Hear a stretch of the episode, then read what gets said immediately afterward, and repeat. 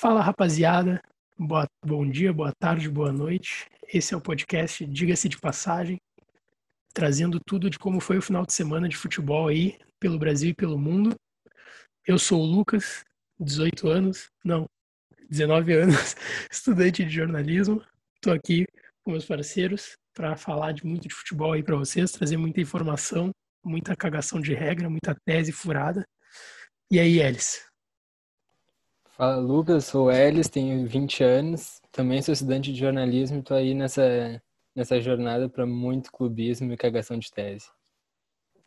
E aí, galera, eu sou a Silvia, também faço jornalismo como todo mundo aqui e espero contar com vocês nessas, nesses dias que vamos estar falando bastante nos podcasts.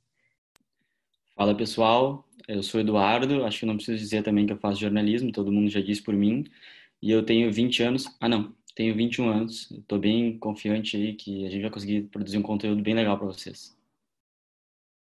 Então, galera, vamos começar falando de de Inter, que jogou primeiro na rodada. O Inter jogou sábado contra o Atlético Mineiro, tomou a liderança, ganhou de 1 a 0 com gol de Thiago Galhardo, com uma baita assistência de Patrick Choco. E aí, Elis, o que, que tu achou do jogo sábado do Inter?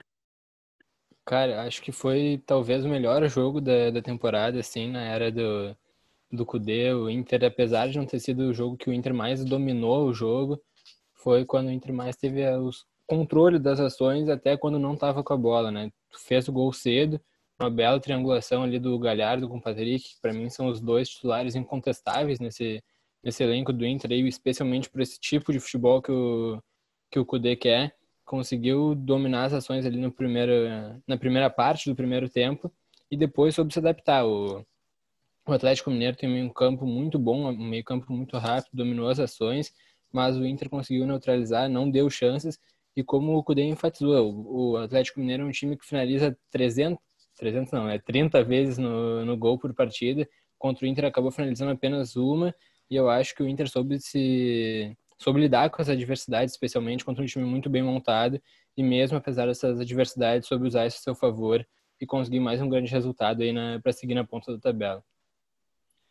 É, eu acho que é importante dizer que o Patrick, muita gente está dizendo que o Patrick está tá jogando muito bem agora nessa volta da pandemia, mas tem que ser lembrado que o Patrick antes da pandemia, antes de futebol parar pela pandemia, ele já vinha muito bem. Ele estava numa crescente ali, aí depois da pandemia ele baixou um pouco, como de normal, como todos os jogadores sofreram um pouquinho com a parte física e técnica, mas agora ele vem muito bem também, concordo que ele tem que continuar no time. É...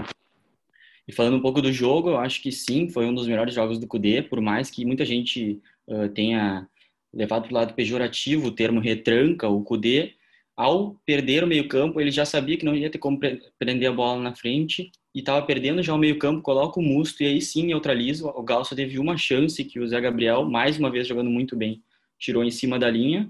E é isso, eu acho que foi um jogo que, como muita gente vem dizendo e como eu concordo também, que esse jogo sim vai contar muito lá na frente. Eu acho que esse jogo, os três pontos foram importantíssimos e agora o Inter está isolado na ponta. Tu falou do Zé Gabriel, eu acho que é muito importante a gente, a gente ressaltar a maturidade do sistema defensivo do Inter. Desde os laterais, o Saravia, que vem fazendo um grande campeonato desde que parada o futebol voltou depois da parada, desde o, até o Moisés, que estava sendo muito criticado, fez uma partida muito sólida defensivamente, ele peca muito ainda no apoio ao ataque, mas também a dupla de zaga ali, Zé Gabriel e o, e o Cuesta foram muito bem. O Cuesta vinha mal, conseguiu dar uma melhorada nessa partida, foi muito seguro e o Zé Gabriel, mais uma vez, fez uma grande, uma grande atuação. Concordo com, com o que os guris falaram e acho que foi muito importante o Inter conquistar esses três pontos uh, justamente contra um, um, time, o time do Atlético Mineiro que está aí brigando por título, é um, é um dos favoritos para o título do Brasileirão. E em relação ao que o Eris falou sobre o sistema defensivo do Inter, achei que estava muito bom hoje, hoje, no sábado. E o Atlético estava com muita dificuldade na, na infiltração e na, nos passes ali dentro da área. Achei que, inclusive, os laterais no jogo tiveram uma ótima atuação, especialmente Moisés, que vinha de, de atuações não muito boas, vinha sendo criticado pela torcida. E achei que o Saravia também vem, depois da parada, ele teve algumas dificuldades nos primeiros jogos. Acho que a grande maioria dos jogadores, mas depois que ele pegou o ritmo, ele vem muito bem e tem sido uh, essencial nesse esquema do Kudê. E uh, acredito que nas trocas do Kudê, que ultimamente tem sido um pouco criticadas, acho que ele trocou bem nesse jogo, acho que as mudanças foram boas para dar mais. Enfim, para que o Inter continuasse com um bom jogo que estava fazendo. Uh, acho que foi importante que os guris falaram também da, eu acho que foi o Dudu que levantou essa parte do, do quão importante era essa vitória agora, até porque o Atlético também vai estar brigando lá em cima. O Atlético só tem o Campeonato Brasileiro para disputar, então só reforça o quão importante foi essa vitória, esses três pontos para o Inter. Agora o Inter está com 12, o Vasco atrás com 9, com 10 e o Atlético em terceiro com 9. E também uh, muito foi falado até pela torcida do Inter uh, sobre a questão do segundo tempo do Inter ter sido não abaixo defensivamente, uh, defensivamente, mas justamente pelo Inter ter recuado um pouco. E aí eu gostaria de falar para essas pessoas olharem no Twitter o arroba analista com X, não analista. Cara, vocês vão ver uma análise do jogo que eu acho que muito poucas boa, pessoas muito viram boa. isso. Sensacional. É assim, ó, leiam até o final, vale muito a pena. A forma como o Inter ataca, uh, atacou pela proposta do Cudê de fazer um 2 para 1, tanto de um lado o Patrick Moisés e o Patrick revezando de lado com o Edenilson, como ele fez ali na jogada do Galhardo, que inclusive foi uma virada de corpo ali, uma bela finalização do Galhardo.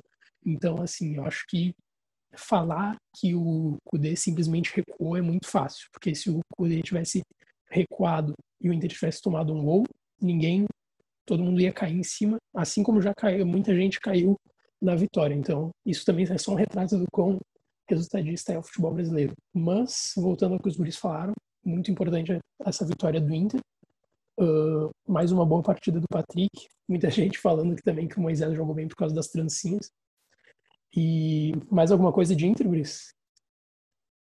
Uma coisa que eu queria falar sobre essa análise que tu comentou daquele Twitter, uh, a gente percebe, a gente conseguiu perceber por aquela análise ali que conforme um técnico ia fazendo as mudanças, o outro fez mudanças muito essenciais para o jogo, tanto que a, a questão defensiva ali que entrou o Moledo ajudou muito, muito para o Inter no segundo tempo. E nessa análise ali mostra exatamente em qual momento que ficou melhor, assim. Eu achei muito, muito, muito bom esse que apontaram isso na análise. Arroba analista com X, para quem quiser ver no Twitter. Eu queria é, elogiar alguns jogadores pontualmente aqui. Eu acho que o Saravia, sim, ele mostra que ele é um lateral com sobras no futebol brasileiro, ele é muito completo. E o que mais uh, eleva ele a essa condição, acho também a competitividade. É o lateral que todo toquinho ele já ele já já uh, como é que eu vou dizer? Ele favorece a falta ali. Ele vê que a jogada não vai seguir, que nem o Musto fez isso num lance, num contra-ataque. Não sei se vocês lembram. O Musto viu que não tinha o que fazer. Ele freia um pouco a velocidade, ele para um pouquinho, sofre a falta. Jogada de argentino, assim, que ele que é, é da competitividade da experiência dele. O Saravia foi o melhor lateral direito, se eu não me engano, do campeonato argentino que o Cudê ganhou com o Racing. É, o outro jogador que eu queria destacar é o Galhardo, que eu acho que não tem, todo mundo já já está destacando ele, mas o que eu queria dizer, cara, é a inteligência dele. Eu acho que assim ele é um cara que é alto, mas ele é muito magro e mesmo assim ele consegue ter uma inteligência para para buscar os espaços e finalizar muito bem. É um cara que tu vê que fala muito bem na entrevista pós-jogo. Tipo, é outra cabeça, assim. E jogador inteligente é outra história. Eu acho que o jogo mostrou também um pouco a importância do Musto para esse time do Cudê, mesmo sendo utilizado como opção. Quando o Inter estava perdendo o meio de campo para o Atlético Mineiro, todo mundo achou que o Inter, na verdade, precisasse de um atacante de velocidade, como a gente viu muita gente falando, que na verdade precisava atacar, mas na verdade se o problema estava se o Inter não estava chegando era porque muitas vezes estava sem o meio de campo. Então botou o Musto ali, neutralizou um pouco das ações do Atlético Mineiro, ganhou na força, porque o Musto é um jogador muito inteligente e muito jogador de força, talvez não seja o jogador mais técnico do elenco, a gente sabe que ele não é, e ele não foi contratado justo com esse intuito e mostrou por que, que ele é tão importante para esse esquema do Cudê, porque ele entende muito bem as ideias de jogo do, do treinador. Eu acho que eu, eu, queria falar aqui um pouco sobre a declaração do Rodrigo Caetano, não sei se vocês olharam, se vocês assistiram no pós-jogo, que ele alfinetou o Pato, né? Ele pressionou o Pato, ele falou que o Inter é gigante demais para ficar esperando um jogador. Com razão, né? Tem... No meu modo de ver, com razão. concordo totalmente. Mas, mas seguindo a linha, eu acho que é, é muito isso. O Pato tem, tem informações que ele não vai vir, tem outras que tem o um contrato já assinado, assinado não, já tem o um contrato uh, fechado, mas que depende do sim dele. E eu acho que vai acrescentar bastante o Pato, só que é isso, né? Ele tem que vir disposto e ele não pode também ficar deixando o clube formador dele na mão. E agora, falando para fechar de Inter, tem uma pergunta do ali que a gente fez. Quem não segue no nosso, no nosso Instagram pode seguir o Diga-se Podcast. Uh, o arroba Gruco underline perguntou se o Inter tem peça para se manter no topo do brasileiro. Eu acredito que sim. Uh, acho que o Inter, na verdade, vai ser aquele time que vai brigar bem ali uh, com provavelmente entre os três, quatro, ali no G4, até acredito que um pouco mais em cima. É um time que vem, que pode chegar a, a favorita ao título. A gente ainda tá vendo ainda, estamos no início, mas é muito bom que o Inter, como os guris falaram, conquiste esses pontos agora para se manter em cima e estável, né? Não ficar no meio da tabela, enfim, essas coisas. Acho que o Inter vem bem sim e tem, tem condições sim de se manter ali no topo. Eu acho também que tem sim elenco para isso, talvez não seja o maior dos elencos, porque como o Cudê sempre ressalta nas, nas coletivas dele, o elenco do Inter é curto, ele fala, ele não fala pequeno, porque ele tem a questão do destaque, ele fala que o elenco é curto e realmente é, como ele citou que não era um Manchester City, porque realmente o, time, o elenco do Inter não é um elenco grande como o do Flamengo, mas é um elenco que tem qualidade para brigar na parte de cima. Eu acho que, especialmente pelo Flamengo chegar nessa situação um pouco diferente, né? O Flamengo tinha tudo para ser o time que ia sobrar nesse Campeonato Brasileiro, pelo que apresentou ano passado, mas teve essa mudança no comando, não foi assimilado muito bem, então ficou para trás. O Inter conseguiu se estabelecer agora um pouco lá na ponta e acho que tem sim condições de ficar no G4 e quem sabe até brigar por um título. Claro, se manter a seriedade, se a torcida confiar no, no projeto que foi apresentado, especialmente para o CUDE, no projeto que o CUDE quer implementar, e se tiver paciência, porque não vai ser, não vai ser da noite para o dia que vai ser implementado um, um sistema completamente diferente do que do que estava antes. Própria derrota contra o Fluminense, a gente viu a torcida caindo muito em cima, sendo que foram os primeiros dois gols que o Inter tomou no campeonato em cinco rodadas e os dois de pênalti. Então, acho aí que o Inter tem sim elenco para continuar nessa briga. Aliás, eh, sobre isso que o Ellis falou, eu acho que é importante destacar a questão da paciência. Eu acho que, por mais que a torcida do Inter e o Beira-Rio seja um ponto muito forte da equipe, a subida dos garotos da base vai ser muito mais tranquila sem nenhuma pressão da torcida em campo. Eu acho que isso vai ser o diferencial até para usar mais garotos da base sem tanto receio. Por mais que eu acho, eu acho que o Cudê não não mudaria a opinião dele uh, se baseando na torcida. Eu acho que só vai ser um, um fôlego a mais que ele vai ter para botar os guris para jogar. E cara, eu, eu até tinha trocado a pergunta, me confundi. Eu pensei que a pergunta fosse para ser campeão, porque eu acho que para se manter no topo, o Inter tem um grupo qualificado, sim, com as peças que tem. Uh, se chegar mais um centroavante, estavam falando de Pato, Pedro Raul, o Botafogo, que inclusive fez um golaço esse final de semana. Mas eu acho que sim, só que também tem que ser levado em consideração que é um, como o Ellis falou, de ser um grupo curto, uh, pensar que, por exemplo, times como o Atlético Mineiro, uh, São Paulo ali, o Vasco, eles têm menos competições que o Inter para jogar. O São Paulo até não, mas o Vasco e o Atlético sim. O Vasco tá muito nessa questão da brincadeira da torcida, mas pelo elenco que tem, eu não acredito que vá brigar por título. Mas o Atlético Mineiro só tem o Campeonato Brasileiro para jogar. O Inter, uma, uma hora ou outra, vai acabar dando uma poupada. Acredito que não uma poupada grande, porque a gente viu, com o exemplo do Jorge Jesus do ano passado, que esse tipo, que tu não precisa poupar um time inteiro para tu para tu chegar bem inteiro no final de semana vai muito do teu planejamento da tua condição da condição física dos teus jogadores do, do planejamento físico do teu do teu plantel então eu acho que acho que o Inter tem elenco para se manter no topo com as peças que tem mas em questão de título eu não acredito que o time do Inter vá consiga aguentar com o elenco que tem até o final ainda mais que agora a gente vai ter muito jogo com a volta da Copa do Brasil e da Libertadores vai ter muito jogo em pouco tempo, então. Fora que as poupando. datas FIFA não vão parar o campeonato, né? Dessa vez o campeonato isso. não para por essas, por essas datas. Pois e é. tem uma então- outra coisa, que é a questão da janela de janeiro. Inclusive, o Rodrigo Caetano mencionou isso na coletiva de, on, de sábado, é, que o Inter justamente contratou o Lucas Ribeiro, já prevendo a negociação do Fux, mas prevendo também outras contratações. Não, não sei se uh, talvez do Cuesta, talvez de outro jogador da parte defensiva, mas que o Inter pode perder sim algum outro jogador na janela de janeiro e não tem como contratar naquela época, porque a janela que, que vai abrir para compras é em outubro. Sim.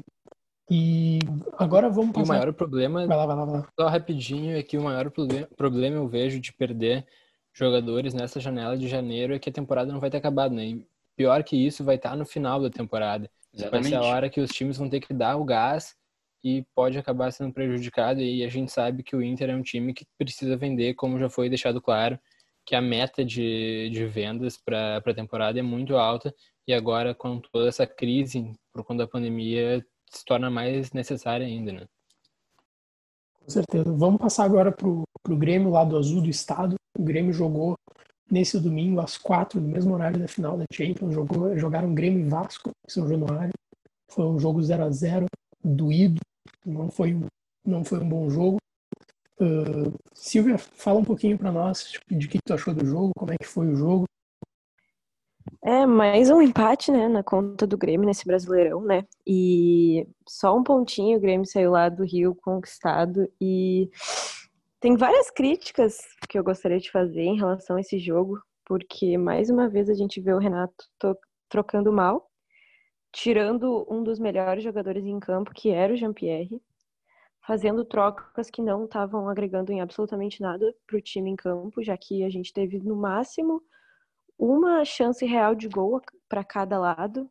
No primeiro tempo, o Grêmio teve uma chance real com o Alisson. E no segundo tempo, acho que o Vasco teve uma chance real, não me, não me recordo com quem. Mas eu não consigo entender o que, que o Thiago Neves tem agregado pra gente, já que ele entra num. Não é o primeiro jogo que ele entra no lugar do Jean-Pierre. Ele não tem agregado nada e o Tassiano muito menos. A gente tem o Tassiano no Grêmio desde 2018 e até hoje ninguém nem descobriu qual é a posição que ele joga. Então, eu acho que a gente está pecando muito nesses erros e dizer que o, que o time ah, tá invicto a sei lá quantos jogos, 15 jogos, que não perde desde, desde o Caxias, é muito raso pro Grêmio, porque o que, que adianta a gente não estar tá invicto a 15 jogos se até agora a gente tem que quatro empates na conta do Brasileirão. E acho que tem muito a melhorar e muito mesmo. A gente, hoje o Everton estreou, né, pelo Grêmio, não dá pra gente falar muito do Everton, porque acho que ele ficou o quê? 30, 20 minutos em campo, a gente não teve muita ideia do futebol que ele vai nos apresentar ainda. Mas em relação a essas mudanças, a gente viu uma coisa, né? O Thiago Neves e o Diego Souza vieram com as, com as mesmas propostas, né, em relação à produtividade. E uma coisa era certa, dois tinham, os dois tinham que vir com muito comprometimento. A gente viu que o Diego Souza pegou, vestiu a camisa, representou, tá infelizmente machucado agora, mas o Thiago Neves foi completamente o oposto. Ele veio e até agora não rendeu absolutamente nada pro Grêmio. Uh, a Silvia estava falando agora do Diego Souza, só para informar quem ainda não olhou, que o Grêmio acabou de. fechou ontem uh, um, o atacante ex-Botafogo, uh, Luiz Fernando. O Grêmio vai pagar um milhão pelo empréstimo até o final do Brasileirão e que é prorrogável até o final de 2021. no caso, o Luiz Fernando renovaria o contrato com o Botafogo em dezembro de 2022. o Grêmio já estava querendo esse jogador, só que Vamos, vamos ser bem sinceros, o Grêmio. Em 2017. Exatamente. O Grêmio uh, vendeu o Everton recentemente. Tinha não sei quantos por cento do Everton, chegou a lucrar uns quase 80, não sei se bateu 80 milhões de reais. E o Grêmio tinha que contratar. Era uma, era uma, era uma pressão da torcida com isso. O Romildo falou diversas vezes que precisa contratar para o grupo. E o Grêmio tem ali cerca de quase 80 milhões. E o Grêmio vai atrás do Luiz Fernando, que estava no Botafogo, teve, não sei, nesses dois, nos dois últimos anos teve umas quase 80 jogos, não fez nem 10 gols, se somar as duas temporadas dele. E o Grêmio foi atrás do Luiz Fernando. Não, vamos ser sinceros, tu não pode querer disputar título pensando tão pequeno assim. O Grêmio que sondou o Everaldo, com todo respeito ao Everaldo, que tinha feito um bom ano na Chapecoense, ele fez um bom ano na Chapecoense. Ele não fez um bom ano no, no Flamengo, jogando no Libertadores, ele fez um bom ano na Chapecoense, onde ele fez alguns gols no Brasileiro e fazia, fez a maioria dos gols no Catarinense. Então, assim, eu acho que já está na hora da, da, direção do Grêmio quer pensar em custo-benefício, pensa em custo-benefício para trazer um reserva, não para trazer um cara que tu precisa numa posição agora que tu precisa de um titular para chegar e fardar e jogar de centroavante. Fora que esse Luiz Fernando, ele não, não é um centroavante. Ele, na verdade, tem jogado mais na posição exatamente onde o Alisson joga. E acabou de vir o Robinho e estão falando que o Robinho vai jogar nessa mesma posição, que o Robinho vai jogar mais à frente. Então não faz sentido o Grêmio ficar contratando, empilhando jogador que vai jogar tecnicamente a mesma função, vai pegar esse jogador, vai colocar de falso 9, por exemplo, e não vai render o esperado porque não é o jeito que ele joga, não é o jeito que ele vem acostumado a jogar. E o que a Silvia estava falando das trocas do, do, do Renato, acho que tem dois pontos. Uh, o Tassiano, para mim, o jogador que joga em muita posição não joga em nenhuma. O jogador que joga em muita posição não joga em nenhuma. O Tassiano jogou diversas vezes. A posição que ele mais se deu bem foi logo depois da saída do Ramiro pro Corinthians, que foi ali pelo lado direito, mas também nada demais. Então, assim, acho que o Renato tem uma insistência com os jogadores, que nem ele teve com o André, uh, que não, eu não consigo entender, de verdade. E sobre a entrada do Thiago Neves, eu não condeno nem a entrada do Thiago Neves, porque tu trouxe o Thiago Neves, por mais que teve a crítica da torcida, tu vai ter que acabar usando o cara. E o cara só vai nos dar uma resposta para a torcida, pro clube, pro Renato, jogando. Então eu não condeno a entrada do Thiago Neves. Eu condeno a forma como o Thiago Neves entra. Ele entrou, nesses dois últimos jogos, ele entrou na vaga do GPR, que toma conta do meio-campo do Grêmio. Ele toma conta do meio-campo do Grêmio. Ele e o Matheus Henrique. Às vezes eles erram passe, sim, são meio afobados diversas, mas são guri. Então é uma questão o que, que o Renato, uh, na, no meu ver, deveria ter feito? Tem tu tem o GPR, que na base jogou a base inteira de segundo volante. Para que, que tu vai tirar o GPR que toma conta do meio campo? Recua o GPR, tira, tira, pode tirar o Lucas Silva, não vai, não vai doer o Renato tirar outra pessoa que não seja o GPR para botar o Thiago Neves ali. Então tu recua o GPR, bota ele ali, ou tu passa o Matheus Henrique, tem várias características, guardadas por proporções, tem características de marcação tira o Alisson, bota o Matheus Henrique na direita, que nem ele tinha o, o Ramiro, que era volante e jogava na direita, bota ele na direita, puxa o GPR para trás e bota o Thiago Neves, então, se é o caso. Eu concordo, o Thiago Neves só vai dar uma resposta jogando bola. Isso eu concordo, só vai. Então ele tem que ter, eu acho que ele tem que ter oportunidade. Mas eu acho que a forma que o Renato está colocando ele em campo está muito errado. Fala lá, Dudu. Sobre isso da, do, sobre a negociação do Luiz Fernando, é, eu acho que a dupla Grenal é, costuma contratar jogadores que não têm necessidade. Eu acho que assim, o Grêmio ele está prestes a renovar com o Ferreirinha. Eu não sei se teve mais alguma atualização. E o, o Inter ano passado, o por exemplo, ia viajar para cá para conversar, ter uma reconciliação com o Grêmio depois de tudo que tinha acontecido. Parece que está caminhando é. para para voltar, ser integrado. É, pois é. Então também ter, teria o Ferreirinha. É, o Inter ano passado, por exemplo, não, não preciso nem falar do, dos casos do Natanael, o Bruno Silva veio por uma emergência, mas enfim, acabou não sendo usado. E tem outras, vários outros exemplos que a gente pode dar do Grêmio e do Inter, que acabam contratando jogadores que, na verdade, vão ser praticamente terceiros reservas e poderia usar, levantar, subir algum guri da base. Eu acho que pagar 100 mil, acho que estava sendo estipulado pelo Luiz Fernando, é um valor muito alto para um jogador que não vai ser solução e talvez nem seja o primeiro reserva. Então, é, e outra coisa que eu queria comentar é que, além daquela fala que a Silvia mencionou, que o Renato disse que o Grêmio estava invicto a 15 jogos, que eu acho que não cabe, o Grêmio é muito maior do que isso. O Grêmio jogou gauchão e cinco partidas de Brasileirão até agora, e mais duas de Libertadores. É, teve uma outra fala do Renato, que ele disse que a tabela do Grêmio até agora do Brasileirão foi duríssima. Vocês concordam com isso? Tá até não. brincando, não, pelo amor de Deus. Oh, Falar que foi não. duríssima a tabela do Grêmio, né? não, aí é pra brincar com o torcedor do Grêmio. Não, porque o Grêmio enfrentou, vamos ver, o Flamengo, beleza. E ainda não se encontrou. Pra também vamos entrar nisso. É, não dá pra dizer que também foi um jogo dificílimo, que o Grêmio passou muita dificuldade, porque o Grêmio tinha o jogo na mão e perdeu por uma burrice de um pênalti infantil no fim. E por ter recuado muito no segundo tempo. Eu acho que assim, o empate de hoje, de domingo, foi o mesmo teve o mesmo efeito, o mesmo valor que o empate contra o Flamengo. No contexto, talvez, no contexto foi ruim, mas talvez o resultado em si não. Mas o que vale agora nesse momento é o contexto, porque a o empate com o Corinthians na Arena, perdendo um pênalti, esse sim custou. A, o empate com o Ceará em Fortaleza, uh, poupando praticamente todos os titulares, também. E esse foi o problema. Agora, botar a culpa na tabela e depois se, se limitar a dizer que o Grêmio está invicto a 15 jogos, eu acho muito pequeno para o tamanho do Grêmio. Eu acho que o Renato não pode se apoiar nisso.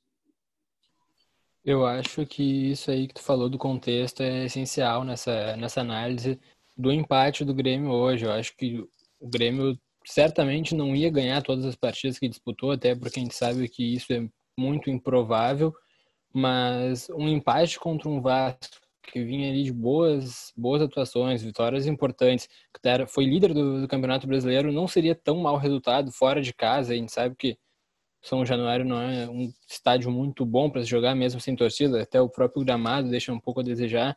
Não seria um mau resultado se não fosse toda questão de contexto mesmo, de todos os empates que vinham antes, de perder deixar de ganhar um, jogo contra o Flamengo, perder um pênalti contra o Corinthians, poupar os titulares contra o Ceará e acabar, e acabar só empatando, mas acho que se cabe um destaque positivo, eu gostei bastante da, da escalação do Grêmio hoje, já mesmo pensando já um pouco à frente nesse, nessa decisão do Gauchão que tem no final de semana, acho que o Isaac cumpriu um papel bom no, no ataque do Grêmio, mesmo que tenha as funções diferentes da, do que o Diego Souza apresentava naquele time do Grêmio, pode ser um jogador útil nessa, nessa função.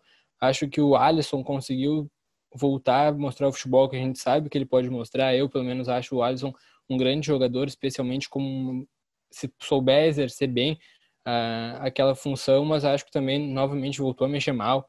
O Thiago Neves claramente não tem interesse de continuar jogando. Acho que o Thiago Neves já teria como ter encerrado a carreira se ele não está não está afim de continuar jogando futebol em alto nível, como a gente, como está transparecendo é, as atitudes dele, o desempenho dele em campo, mas acho que o Grêmio deixou mais, um, mais dois pontos importantes, não necessariamente pelo jogo em si, porque o Grêmio até no primeiro tempo criou boas jogadas, botou uma bola na trave, acabou não sofrendo grandes sustos, assim, o Paulo Vitor fez uma grande defesa no segundo tempo, mas não foi nada que tenha, tenha sido um grande susto, mas acho que pelo contexto aí acaba ficando bastante amargo esse, esse empate contra o Vasco.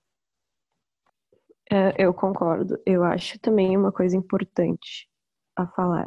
Ano passado, a gente viu o Grêmio uh, sofrendo eliminações, né? teve a grande eliminação contra o Flamengo na semifinal da Libertadores, e a gente viu uma coisa que aconteceu ano passado com um jogador chamado André que o Renato morreu abraçado no André, e, enfim, a gente perdeu muitas oportunidades nas competições pela insistência do Renato no André. E não só no André, a gente teve insistência do, insistência do Renato no Galhardo, por exemplo, no, que às vezes, por muitas vezes, o Renato colocou ele de ponta, mesmo sabendo que ele era lateral, por várias, várias, várias escalações a gente se decepcionava porque estava lá o Galhardo na ponta. Acho que até o Galhardo estava tentando dizer para o Renato que ele não jogava de ponta, o Renato continuava colocando ele de ponta. E hum, o medo é que isso aconteça novamente esse ano com esses jogadores que o Renato vem colocando. Uh, o que o Lucas falou, realmente, a gente tem que ver o Thiago Neves jogando para a gente poder, enfim, ver se ele tem condições de continuar. Mas de tudo que ele vem apresentando, parece que ele não tem condições nenhuma. Parece que ele entra no campo com cinco sacos de areia em cada, cada perna. E o Tassiano, mesma coisa, tipo, não agrega em nada. E não é como se ele tivesse, o Tassiano, por exemplo, entrasse, resolvesse o jogo, pegasse, colocasse o jogo no bolso, fosse o décimo segundo jogador da, quando tá no banco, enfim. Não é, a gente não vê isso. Então, o medo é que o Grêmio fique no quase mais uma vez, fique sonhando com os títulos, mas não ganhe porque o Renato uh, se mantém abraçado com esses jogadores que não agregam em nada no, no time. É isso aí, eu vi muito de Grêmio agora, agora vamos passar aqui como é que foi a rodada. A gente teve ainda ontem Fluminense 1x0 no, no Atlético Paranaense. Uh, tivemos Goiás 2x0 no Atlético Goianiense. Hoje pela manhã a gente teve Flamengo e Botafogo, clássico carioca, 1x1, com um golaço do Pedro Raul. Que... Mais uma, um Flamengo conseguindo empatar jogo no final com pênalti, né? Mais um. Mas, mas foi um, estamos de acordo que foi um pênalti bem marcado, né? Foi, foi. Bem marcado, bem marcado. Parecido com o pênalti com... que. Exatamente. Do Grêmio. E mesmo, mesmo estilo de jogada. Um balãozão, assim, um chuta, chutaço de fora da área e bateu no braço do, do jogador do time. E o Flamengo teve um gol anulado também, né? Teve um gol anulado. Eu vi todo que... mundo falando que foi bem anulado, mas eu achei estranho aquela bola. Eu achei muito estranho, isso que eu ia te dizer, porque... Eu fiquei um pouco em dúvida também. Eu achei mão, mas eu não acho que aquilo ali, tipo, foi aquilo que, sabe? Eu não, eu achei, eu não sei eu se eu daria. Ele, cai, ele tava caindo no chão, o cara chutou a bola na direção dele, bateu na mão. Eu acho que. É. Se, eu acho que se fosse pênalti, o juiz não marcaria, mas como era no, no ataque, acabou. Isso acabou pesando na, na É, decisão. porque ali. a, a regra no ataque é que qualquer toque, né, não importa se tá colado ou não, é, o toque na mão já, já evidencia a falta, então. Tivemos ainda, hoje de tarde, a gente teve uh, Palmeiras e Santos, o jogo foi no Morumbi. E que jogo. Mais um jogo. Palmeiras, o Palmeiras tá Chato do é Palmeiras, eu achei. Que jogador. É, eu ia comentar. Que jogadorzaço do Palmeiras. E, mas, enfim, em relação ao Palmeiras, eu não sei o que tá acontecendo, mas o time vem fazendo atuações muito mais ou menos, né? O jogo hoje foi bem sem sal, achei, mais uma vez. Mas esse Patrick de Paula tem muito futuro pela frente. É um baita jogador, é o que faz a diferença no Palmeiras. Tem feito. Bate muito, Muito bem bom. bola. O, o gol que Muito ele faz, bem. aquela bola no ar. E antes, um pouco antes do gol, acho que foi um lance atrás, que tinha sido uns dois minutos antes, ele bate uma falta que tem um gol no lado do Gabriel Menino. Ele bate uma falta no travessão de longe. Que assim, ó. Esse jogador vai, vai render muito fruto ainda pro Palmeiras. E o Até Patrick de saiu que ele tava. Ele tava. Eh, tipo, tinha alguns olheiros do Dortmund em cima dele. Não sei se procede isso, mas eu vi algumas informações em outro time também. E o Patrick de Paula é interessante porque o, o Palmeiras tem montado grandes times, mas é um clube que contrata muito e não dá muita chance para base, apesar de ter feito gerações campeãs nas categorias de base no- nos últimos tempos, gerações fortes nas categorias de base, mas não era um clube que estava muito habituado a dar, dar chance para esses jovens.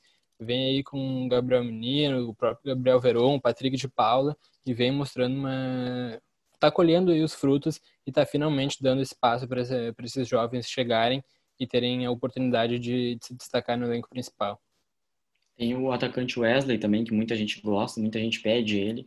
Uh, mas mais uma vez tivemos um gol do Luiz Adriano, embora de pênalti. É, o que eu queria comentar também é, é o menino, o Patrick de Paula, ter chamado a responsabilidade na final do Paulistão, né? Além de jogar muita Eu bola, chamou a responsabilidade e bateu o pênalti. Bateu muito bem. Uh, a gente teve ainda na rodada o Curitiba que conseguiu sua primeira vitória, ganhou de 2 a 1 do, do Bragantino, fora de casa.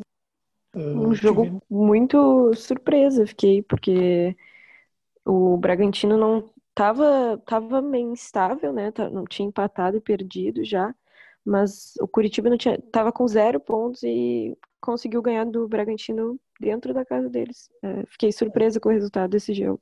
Acredito também muito que pelo jogador expulso que teve antes do de É, o primeiro que é gol, isso. o Bragantino. Uh, e hoje a gente ainda uh, a gente ainda teve nesse domingo Sport São Paulo, São Paulo ganhou de 1 a 0, gol do Pablo, Pablo que me serviu Fôlego pro Diniz. Com uma baita assistência do Luciano, hein? Mais, um- mais uma boa atuação, Luciano. Luciano salvando o, o Diniz mais uma vez. A gente teve o Bahia perdendo pro Ceará mais uma vez que o Roger vem vem tomando show do nosso querido Gordiola, Guto Ferreira. Mais um jogo que o Roger perde para ele, já perdeu a final da Copa do Nordeste. E a gente vai ter fechando a rodada na quarta-feira na Arena Corinthians, às nove e meia, Corinthians e Fortaleza. E a gente ainda vai ter São Paulo e Atlético, fechando para Atlético Paranaense. Fala aí, Dudu. O que eu queria falar só que com a vitória do Curitiba e do Ceará, o Ceará teve a primeira vitória no campeonato e o Curitiba também, os dois times agora embolaram de vez a briga pelo abaixamento, que já já tu vai comentar a tabela e a gente fala um pouco mais lá, mas agora tem um bolo ali bem legal de vários times com diferença de um ponto. Uh, passando aqui então a tabela rapidinho, a gente tem no- a gente tem o Inter como líder, 12 pontos. Aí depois vem Vasco, Atlético, Palmeiras, São Paulo e Santos, fechando o G6. São Paulo e Santos com 7. Ainda tem o Fluminense, o Bahia e o Grêmio atrás ali do G6 com 7 pontos também. O Grêmio na nona posição. E ali na, na, zona de rebaixamento ainda é muito cedo, mas temos uma galera ali.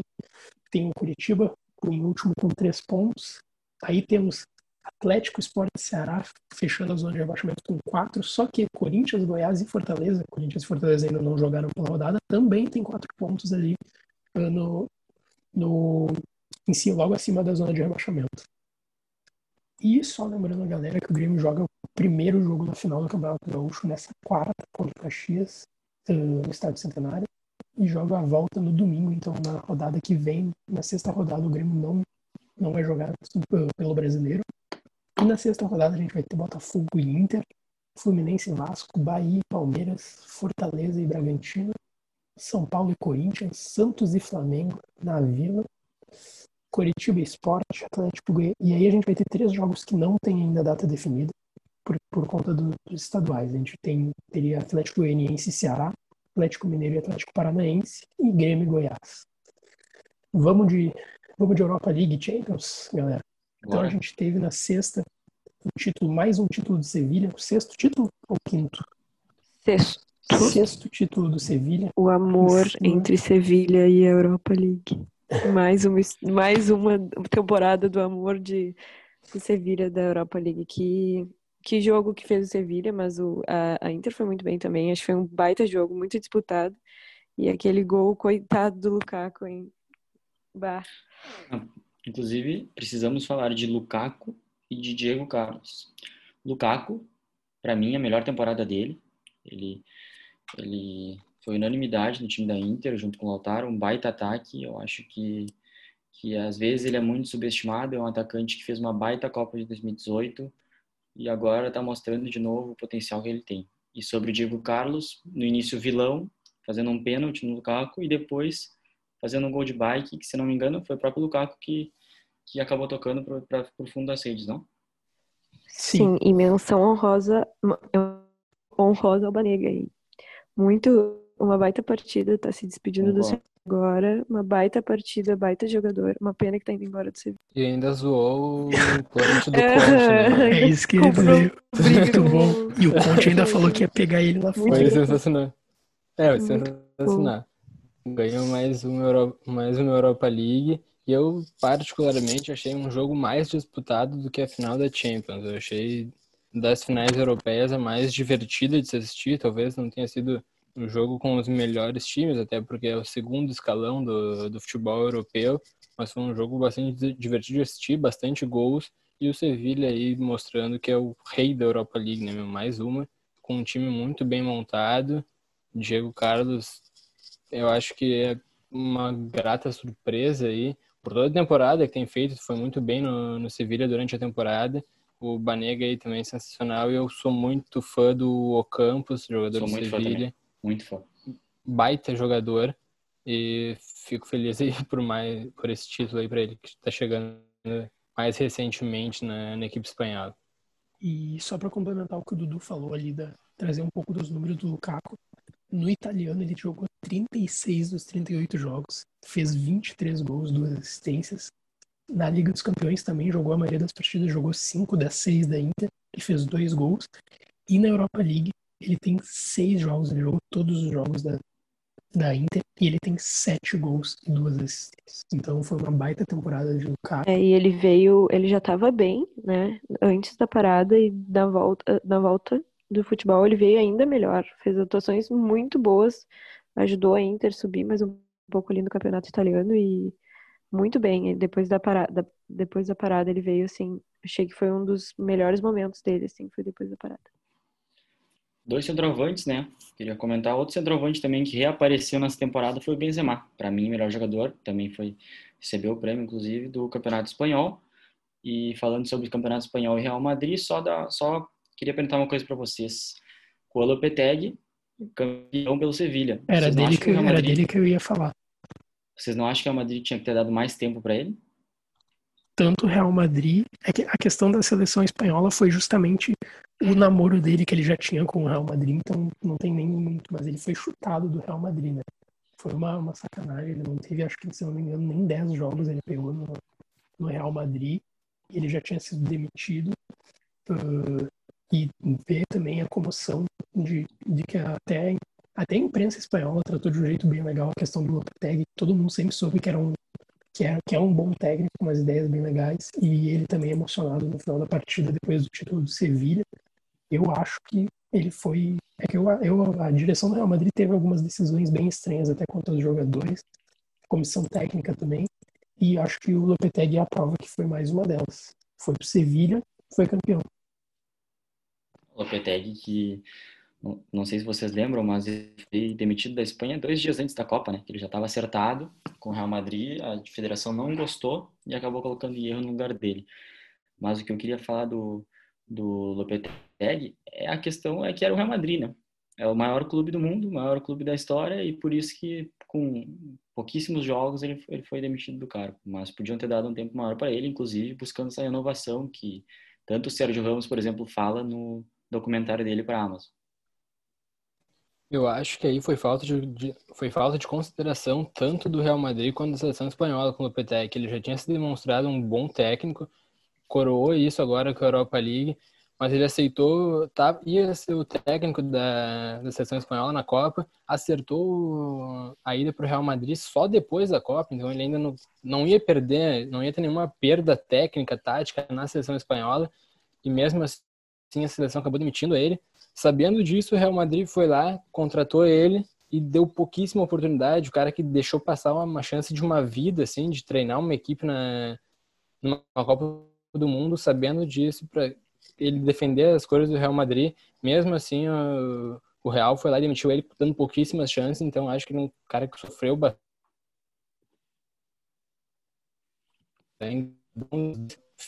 Sendo coroado agora com esse título de Europa League. E vamos falar então do, do jogo do final de semana, né? Todo mundo na expectativa, todos os brasileiros na expectativa pelo, pelo menino Ney, adulto Ney, uh, que acabou, menino Ney. acabou o sonho indo pelo ralo. O Bayern ganhou de 1 a 0 com o gol do Coman do, do PSG. E aí, galera, virou o jogo? Como é, como é que vocês viram essa, essa partida de tarde? Ah, eu, eu achei que o jogo poderia ter sido muito melhor do que foi. Achei que o jogo até foi meio ali. Tem alguns momentos que foi bem sensal o jogo. Como Eric tinha dito, a final da Europa League realmente foi bem mais disputada que a Champions. E, mas querendo ou não, né, foi uma noite dos alemães e a gente sabe que mesmo que a, a maioria da torcida estava mesmo pro PSG, pro Neymar, mas a gente sabia que em relação ao futebol, quem era superior era o Bayern, querendo ou não, né? E foi um título que os alemães levaram e mereceram, foi um título merecido, porque é nessa campanha de 11 jogos na Champions foram 11 vitórias, 43 jogos. Esse time que, enfim, fez goleadas históricas, né? Como essa goleada, a última contra o Barça, teve contra não, não vou me recordar contra quem foi 7 a 2 Contra o Chelsea. Contra, não, contra, ah, não, não, eu digo no, teve o agregado contra o Chelsea, que se ah, não me engano foi 7 também. Sim, foi. Foi 7 a 1 Foi, foi 7 a 1 E, mas é uma tristeza, porque o Neymar veio, jogou muito nessa temporada, foi uma temporada muito boa do Neymar. Não, não digo que foi a melhor, mas foi uma das melhores do Neymar. Mas é bom para o PSG perceber como em alguns, alguns, algumas posições eles estão em carência. Eles precisam melhorar, principalmente na questão da zaga ali, nas, nas laterais, principalmente. Uh, tá, o sistema defensivo do, do PSG precisa de uma melhora se eles têm essa vontade, com certeza tem, né? Mas, enfim, ficar brigando por, por essas competições, chegar a mais, a mais finais, visto que essa foi a primeira final do PSG. Então, Acho que é importante para eles verem que tem muita coisa para mudar ainda, mas mesmo assim acho que uh, era uma noite para ser do, do, menino Ney, do adulto Ney, mas infelizmente faltou o coletivo que é o que o Bayern tem e que o Bayern apresentou nessa, nessa temporada de Champions. Uh, como a Silvia falou, acho que foi uma não foi uma temporada a melhor do Neymar na carreira, mas pelo PSG, sem dúvida, acho que foi a melhor dele foi talvez a temporada que ele mais chegou a fim. Eu lembro que ele falou ainda na fase de grupos, ele falou para o esporte interativo que essa temporada era falar menos e jogar mais, e foi justamente o que ele fez. Ele soube, soube apanhar como muitas vezes, quando mesmo antes de polêmicas de cair como da Copa, ele soube apanhar, soube cair.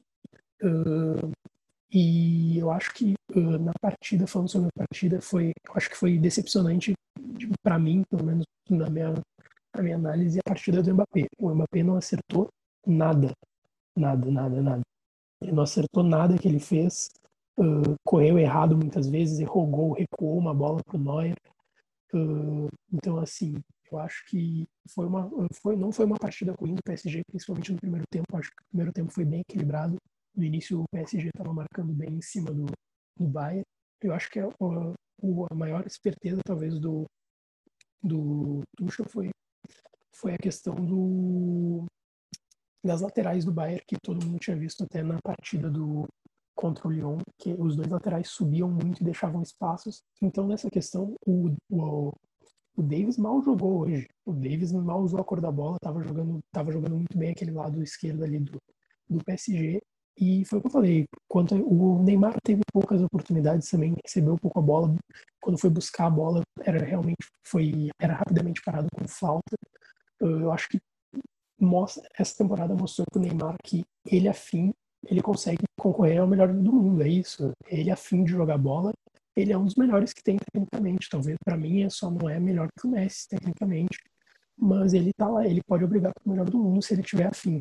Eu espero que, de verdade, como torcedor do bom futebol, que a gente gosta de falar, que ele fique no PSG. O PSG, como a Silvia falou, uh, sacia as carências que tem no elenco para poder disputar porque ele, afim num time encaixado, consegue brigar o melhor do mundo, como ele já brigou, ficou entre os três já. Então, e pelo Bayern é a premiação de um time que joga junto, que é coletivo, que tem tem que na, na sua nos seus 11 não tem carência em posição alguma, tu não vê nenhuma posição que o Bayern precise urgentemente contratar. Não falta ninguém, tem centroavante, tem jogadores de extremo, tem dois ótimos laterais. Então, é, é, a premiação de um time que joga coletivo, mais uma vez que a escola alemã. E eu vou começar falando pelo Neymar, porque eu acho que era a principal expectativa de todos nós aqui, torcendo muito por ele. Eu acho que o que o Lucas falou é muito importante ter sido a principal temporada dele pelo PSG. A gente viu que talvez ele não tenha feito tantos gols, talvez ele não tenha dado tantas assistências, mas ele foi um cara fundamental muito na criação, ele jogou mais de 10, inclusive nos dois gols contra, contra Atalanta ali no, no PSG, ele, nessa, nessa jornada aí até a final da, da Champions, ele acabou indo muito bem, não talvez com a posição que a gente estava acostumado a ver ele. Aí torço para que o PSG seja reforçado e que possa coroar essa passagem do Neymar por Paris. Acho que durante o jogo, o Bayern de Munique, desde o início, conseguiu mostrar toda a sua superioridade, tanto tática quanto técnica, de um time montado com uma ideia de jogo muito clara, com uma ideia de jogo que está no clube há muito tempo. Conseguiu se mostrar superior desde os minutos iniciais ali, conseguiu impor seu ritmo a partida mesmo, apesar da marcação do PSG ter sido muito bem no, nos primeiros minutos, induziu o Bayern a alguns erros, especialmente ali no, no último terço do campo, algumas bolas mais forçadas, mas depois o Bayern soube administrar muito bem a pressão, não sentiu o fato de estar jogando uma, uma final de Champions League, que eu acho que é uma coisa que deu para notar bastante em alguns jogadores do, do PSG, como o Mbappé, que foi falado, até o próprio Neymar parece ter sentido um pouco ali. O Keder, lateral direito, eu acho que não tem nem o que falar, ele tomou todas ali na, nas, nas costas dele, todas entraram, inclusive o gol, e logo em seguida outra chance do Coman e coroou aí um, um clube que pensa o futebol de uma maneira e que não abre mão de seus ideais com essa, essa vitória magra, um jogo talvez até um pouco burocrático, mas que aí serviu para elucidar bem o que, que um planejamento faz de, de diferença e como ele pode ser importante para levar a glória aí no, no futebol. Bom, é, vocês já falaram bastante sobre o jogo, é, eu acho que primeiro tempo o PSG conseguiu ter algumas chances, uh, mas no segundo o Bayern dominou. Eu acho que o primeiro tempo foi um tempo digno de final de Champions, o segundo já teve um nível um pouco abaixo, mas mesmo assim acho que foi muito acima da Champions ano passado, que para mim foi a pior dos últimos anos. Uh, eu acho que foi um jogo atrativo uh, e queria falar um pouco do Bayern, comentar três pessoas. Neuer, voltando a aparecer. mostrando que não, não é um goleiro que tinha acabado na Copa de 2014 e sim está entre os top 5 goleiros mundiais, é um goleiro que revolucionou o mundo do futebol, a jogar com os pés, é um goleiro que você pode ver no jogo mesmo. O Neymar e o Mbappé têm bolas lançadas, o ataque do PSG em si, ele sempre está antecipando as jogadas, é, ele tem uma leitura de jogo muito importante.